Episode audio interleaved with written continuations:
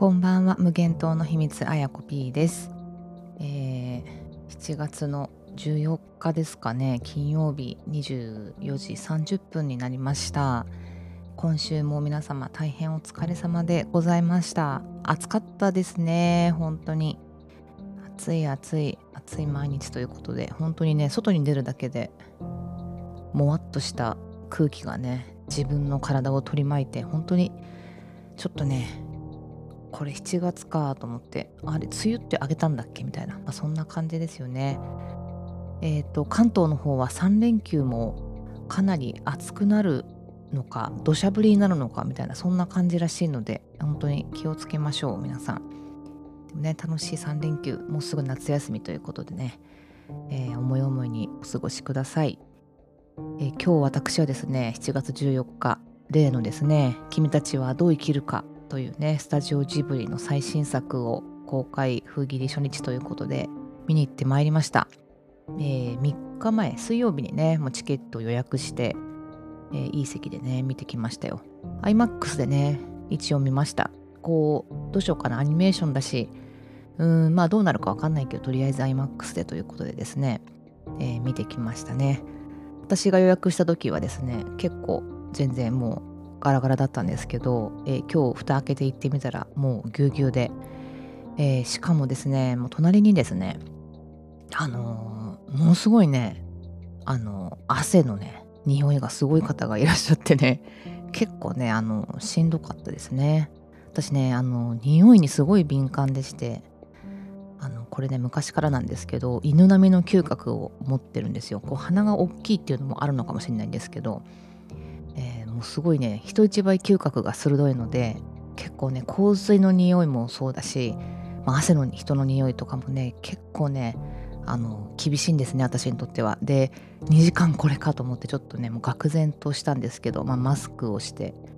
えーねちょっとハンカチを当てながら見ました。失礼なやつだな本当に。失礼なやつだけどしょうがないですよね。でしかもね途中でこうなんか炭酸のね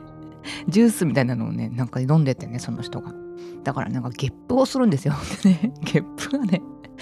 ゲップがめちゃくちゃニンニクの匂いがして。でマスクの上からでも匂ってくるってほんと最悪じゃないですかなんか。こんなね人が密集する時にねもうニンニクとかね食べてくるなって思うんですけどね本当に。いやなんかねちょっと厳しかったんですけどまあ見てきましたよ。でちょっとねその話しようと思うんですけどネタバレはしませんので、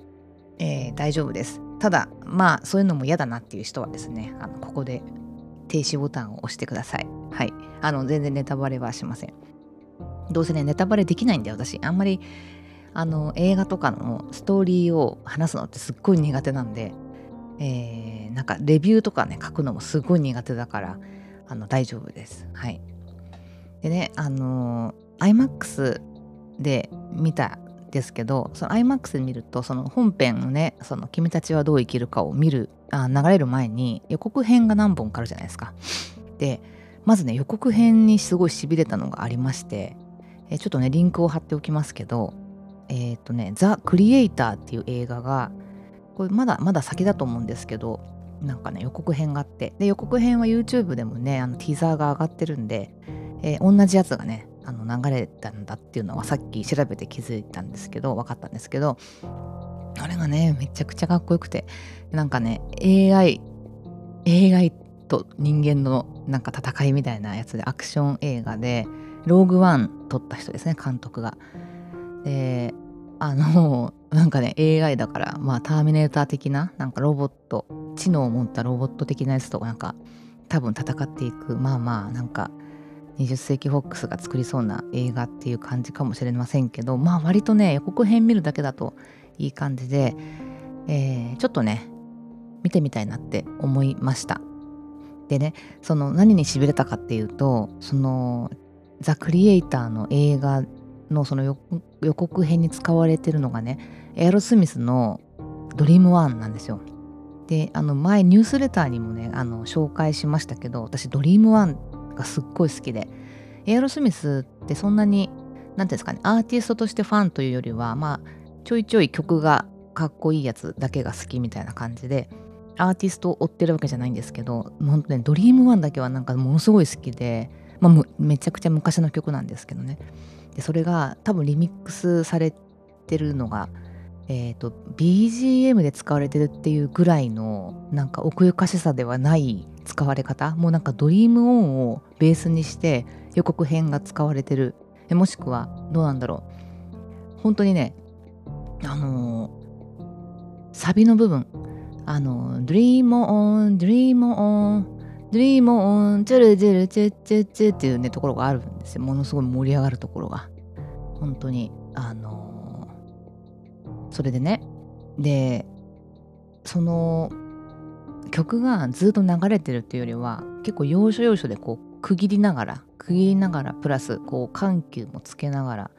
音のボリュームもコントロールされながら使われてるのでほんとね BGM じゃないんですよね。もうなんかほんと超効果的にあのあざとくすっごいなんか盛り上がるように使われててそれがねなんかもう iMAX の音響っていうかサウンドシステムであの流れるもんだからもうすごいしびれちゃってそれに。なんか久しぶりにいい環境でドリームオン聞いたなと思ってですね。あのねもう本当に最高でした。ちょっとニュースレターのところにあのリンクっていうか YouTube のねそのティザーを貼っておくので見てください。はい。それをねあのー、結構ねあの普通に AirPods Pro とかでさっき聞いてみたんですけどそれでボリュームあの大きめにして聞いてもねかっこいい。それぐらいかっこいいかつまあ、まあ、iMAX で聞いたからなおさらだったんですけどね。結構ね良かったですね。なんかね iMAX の予告編っていいですよね。なんかやっぱサウンドに凝ってるやつとか、まあ、映像にも凝ってるやつがこう結構短縮して見れるので面白そうだなってそう思ったし。他に何やってたかな？あとねキアヌ・リーブスが出てる多分あれシリーズものですね。何て言うんだろう？ちょっと待ってくださいね。あったあった。えっ、ー、とジョン・ウィックってやつ。私これね見たことないな。なんかキアヌ・リーブスだからなんか思わずマトリックスかなとか思っちゃったぐらいね。なんかすごいかっこいいやつで。えっ、ー、とあれですね。裏社会系の話らしいですね。えー、愛犬を殺されてロシアンマフィアを壊滅。家を爆破されイタリアンマフィアを壊滅。裏社会の掟を破り逃亡。世界を震撼させた伝説の殺し屋決着に指導と、えー、裏社会の掟を破りながら粛清の包囲網から生還した伝説の殺し屋ジョン・ウィック。地下に身を潜め全てを飛べる組織。首席連合からの自由を求めて立ち上がった、えー、いいですね。そういうストーリーらしいですよ。なんかそれもね結構かっこよかったですね。うん、なんかやっぱアクション映画はね映画館で見るととてつもないですね。本当に。没入感がたまりません。本当、まあ、そんなわけでね、まあ、予告編をに感動してまずそれで。ちょっとねもうニンニク臭いなと思いながらも予告編に感動いたしました。ほいで、えー、君たちはですよ。君たちは。ねなんか本当に一切のプロモーションなしでねあの話題を作り上げてまああの宮崎駿監督の、まあ、最後のね作品もう御年83ぐらいですか今。だからもう最後の作品ということでねもう話題沸騰でございましたけれどもで結構ね初日に見た人も多かったみたいなのでこの聞いていただいてる人の中にも見ていただいた人がねいたんじゃないかなといるんじゃないかなと思いますけどどうでしたか皆さん見た方。私はねえっ、ー、とね正直ねあのポイントにすると、えー、50ポイントぐらいですね。50ポイントぐらいだったんですけどもそれがねちょっとねあの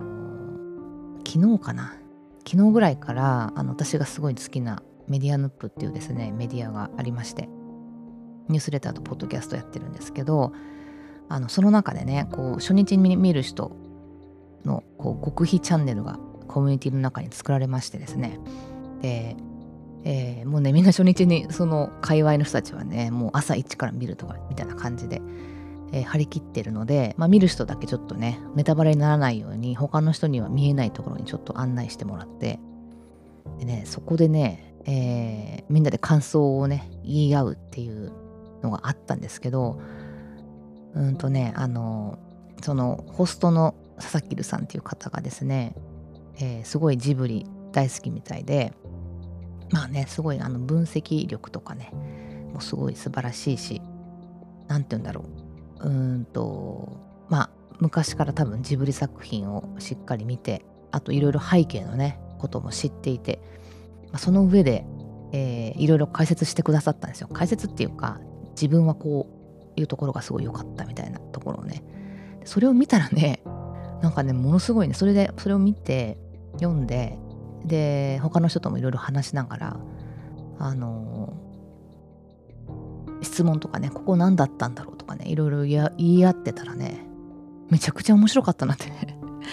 最終的に200ポイントぐらいになりました私本当に。なんかね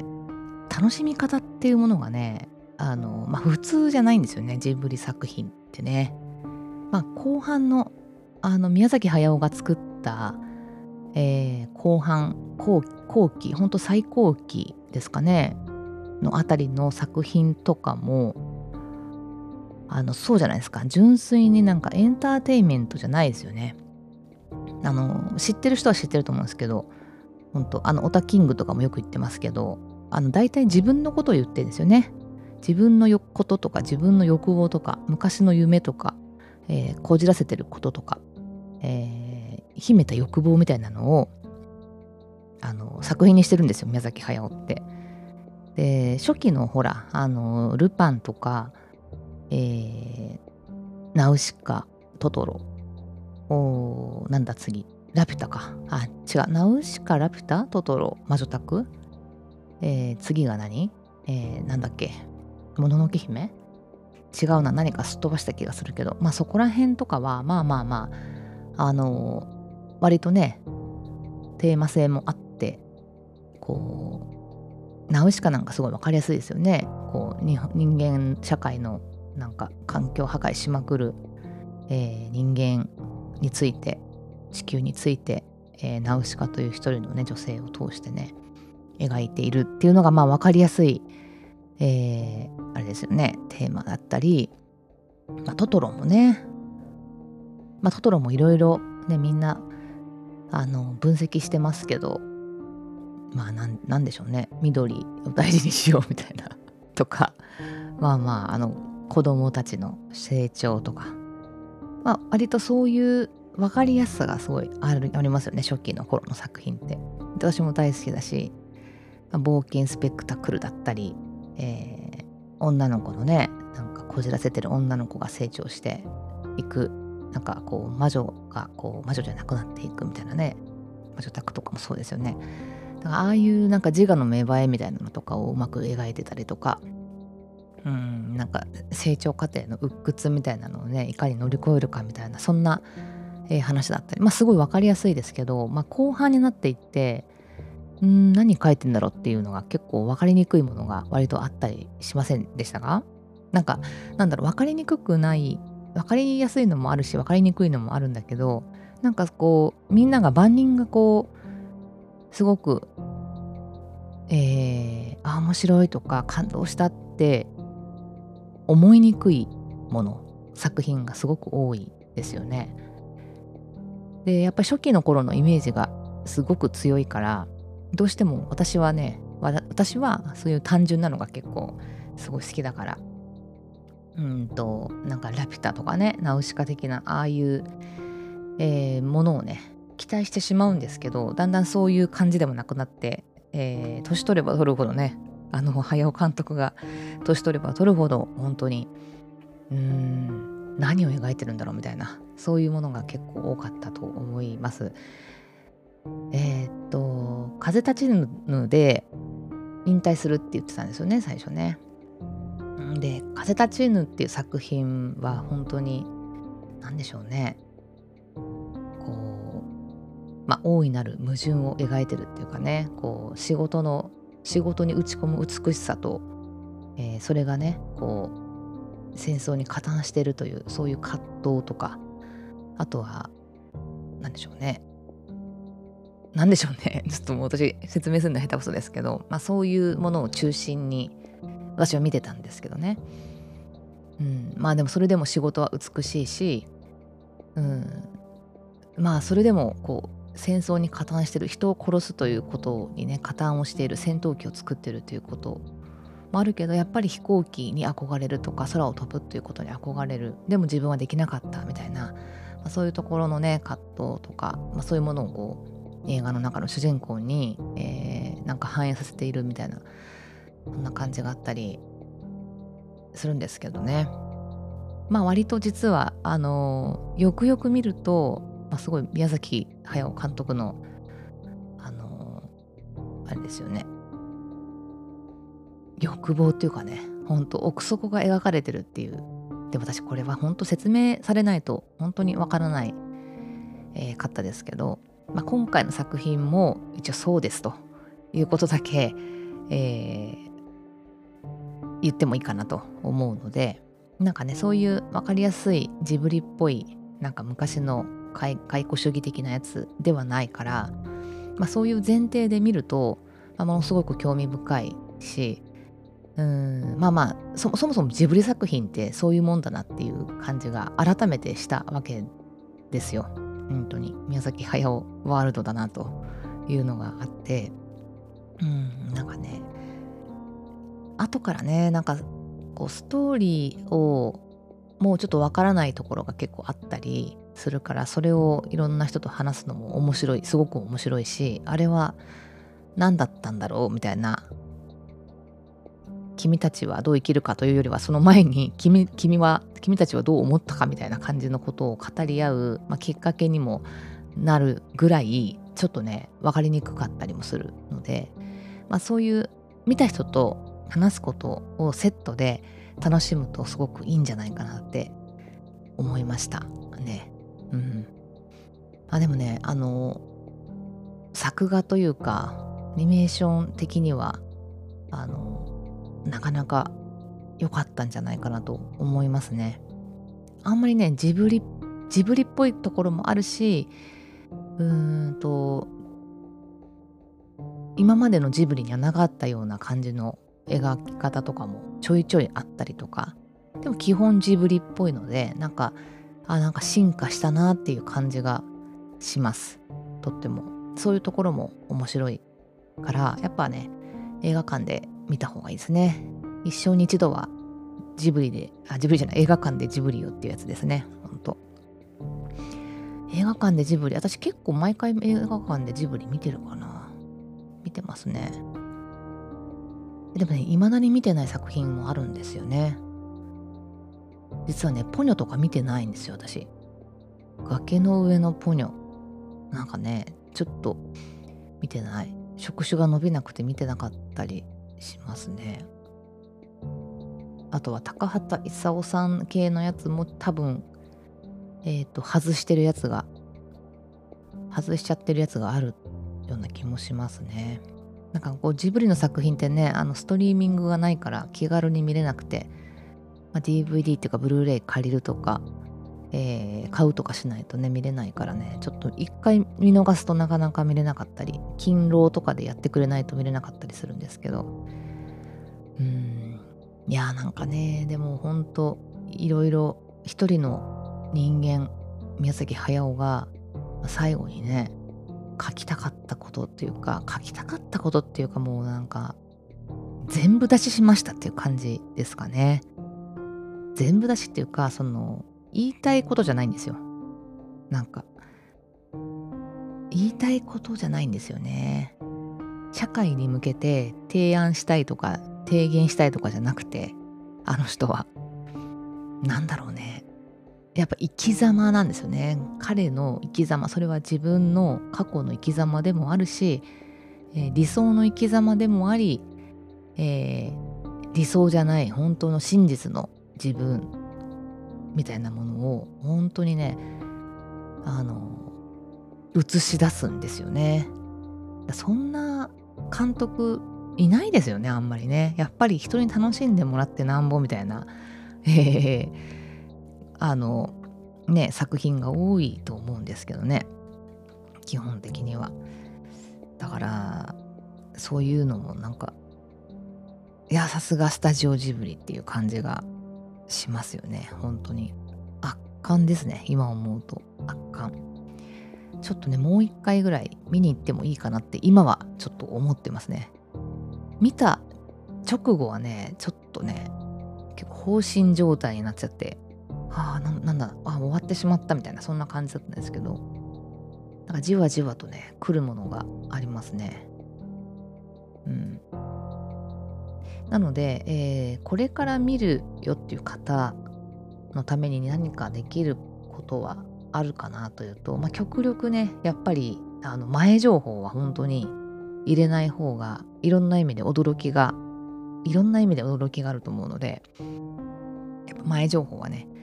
えー、やめましょうあのなるべく取り入れないようにした方がいいですねなんかこうネタバレとかね解説の記事とかもさ結構上がってきてて私もちょいちょい見たんですけど多分ねどれもこれも当たってるようで当たってない気がするんですよ。なのでこう一辺倒のね見方がこう最初に前提として入って入ってしまうとどうしてもそれをベースにしてえっ、ー、と見ちゃう見えちゃうんですよね。なのでえ、ー、とそのちょっと分からなかったって私言ったんですけどその分かりにくさも一緒に味わった方がいいんじゃないかなって思ってるしなんか監督も多分そういう風に思ってるんじゃないかなと。であの人いつもねあのいやこれ説明しなくてもわかるでしょみたいなことをねすぐ言うんですよなんか。いやわかんないよっていう一般人はわかんないよっていうあんたの奥底なんてわかんないし、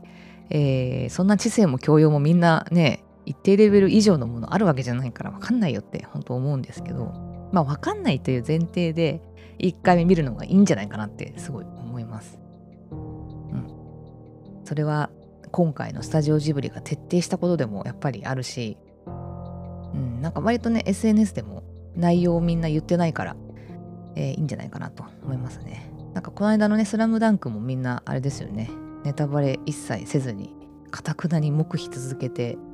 えー、話題になったし盛り上がっていたのでああいう感じもいいんじゃないかなと思います。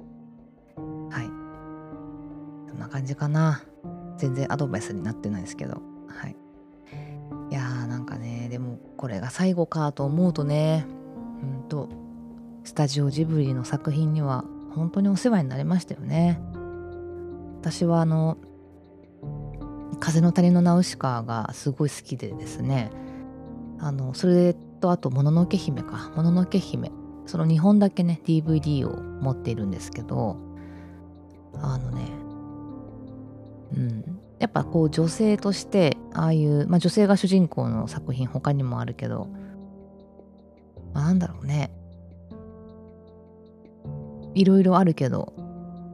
頑張っていくぞとか。あの優しいんだけど強いみたいなね。そういう女性が描かれてるから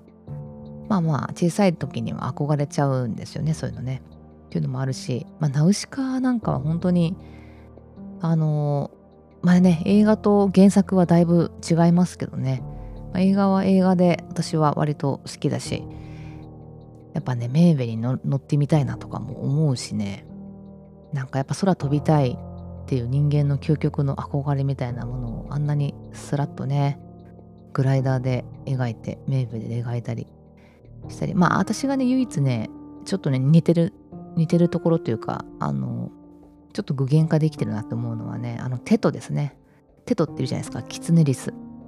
あのうちの今鳥がねあんな感じですよほんと。あのちょっと動くとねすぐパパパーとねあの肩に乗って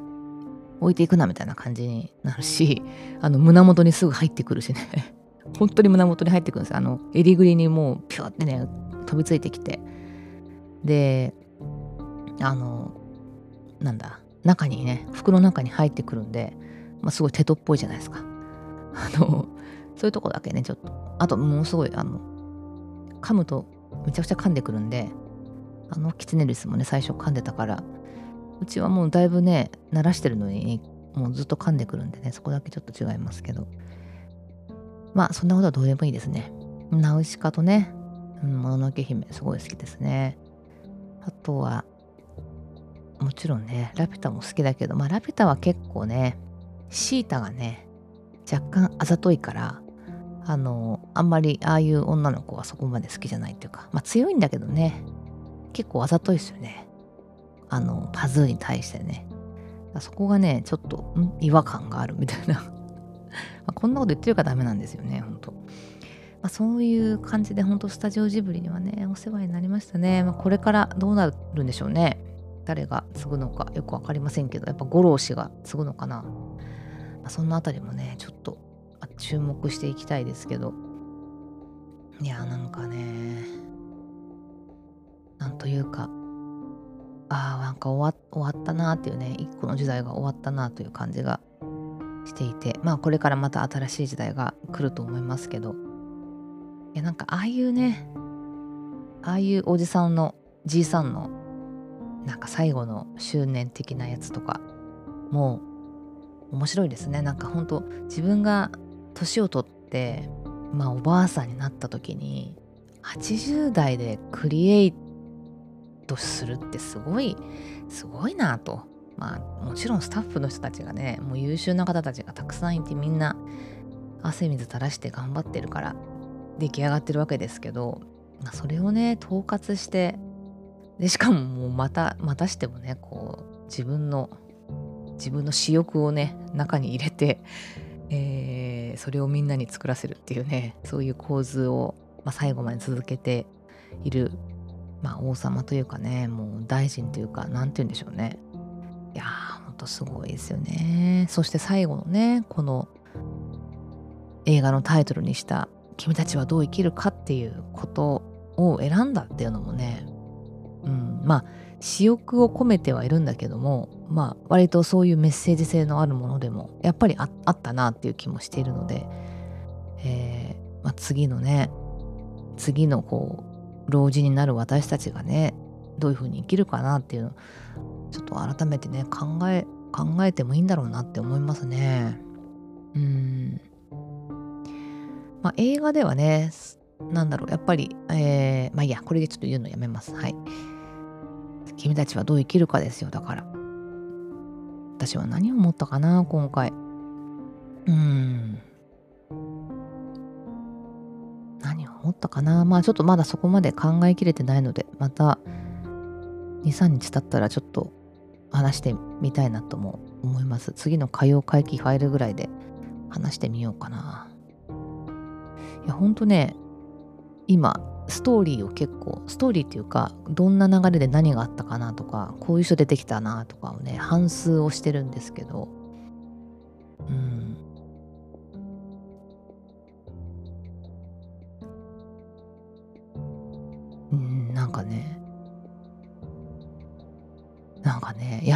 あれだね一回じゃよくわかんないね 結局ね結局一回じゃわからないわからなかったな。ちょっと何回か見た方がいいかもしれないですね、本当それぐらいですね。こんなに分かりにくいのは本当にちょっと初めてかもしれないですね。あ、あれも分かんなかったな。あれも分からないままで終わらせましたけどね。えー、ハウルの動く城？だっけ？ハウルの動く城？うん。あれもね、私あれもほんとさらっと流してしまったんで、あれもわからない、わからなさとで言うと、同じぐらい。いやどうだろうな。今回のが分かりにくかったかな。まあどう生きるかっていうテーマをね。うんそんな簡単に分かるわけないわけですよ。結局。ほんとなのでまあまあこういう感じでいいんでしょうね。おそらく。そうね。あの皆さん原作原作っていうかごめんなさい。原作っつったらですね。同名の作品あのコペル君が出てくるやつは読んだことありますか？私はねあの本では読んだことないんですけどあの漫画になってるやつはね読んだことがありますね。持ってます。えー、コペル君がねいろいろおじさんから教わるわけですよね。いろんな世の中の仕組みとか生きていく上での大事にした方がいいっていうこととかね。私うんどうだったかな。絵があんまり好きじゃなかったから。そんなにちゃんと読んでないですけどあのまあまあ言ってることはいい感じだったしえーそうそうあれもね読んでない方は読んでから行ってもいいかもしれないですね。そうするとまたいろいろ見え方が変わってくるかもしれません。うん。というちょっとなんかそんなことまで喋るなって今なんかどっかから苦情が来そうですけど。まああんまり関係ないんで大丈夫です。はい。いやそんな感じでねちょっと今日は金曜日、えー、昼にね見に行ってみました。なかなかいい時間でした。ちょっとね帰りは疲れちゃったからまた今日はねお弁当を買って帰りましたけどね。作るのがめんどくさかったんで。えー、週末はまたいろいろありますね。ちょっといろいろあるんで、えー、スタミナをつけてね頑張っていきたいと思います。今週は火曜日じゃないや。火曜日か。火曜日に、えー、頭痛になってすごい体調崩してしまったのでほんとね体調管理やりましょう。いろいろ工夫した方がいいかもしれないですね。うん。なんか整体とか行くといいんですかね。私整体っていうものにねほとんど行ったことがなくてマッサージとかはあるんですけどいわゆる整体院とか整骨院みたいなあの資格持ってる人がやるようなやつ。あれはねほとんど行ったことがなくて。でも結構通ってる人いますよね。高いんだよねあれね。あれ行くとちょっとあれかな。体調良くなるんですかね。あの安定的に。どうなんでしょう。私あんまり腰とか痛くないんで痛いのは肩とかね。姿勢が悪いから肩をすぐあの筋肉が硬直してしまってものすごい凝っちゃうんですけど。腰はそんなに痛くないからあれなんですけどね。姿勢が悪いからね多分腰もそのうちきそうな感じがするから予防策としていった方がいいかもしれないですね。まあいいや、えー、まあそんな感じの7月の14日でございました。皆さんね3連休日本の方は楽しんでください。はいじゃあまたね火曜会期ファイルでお会いしましょう。皆様良い週末をお過ごしください。おやすみなさい。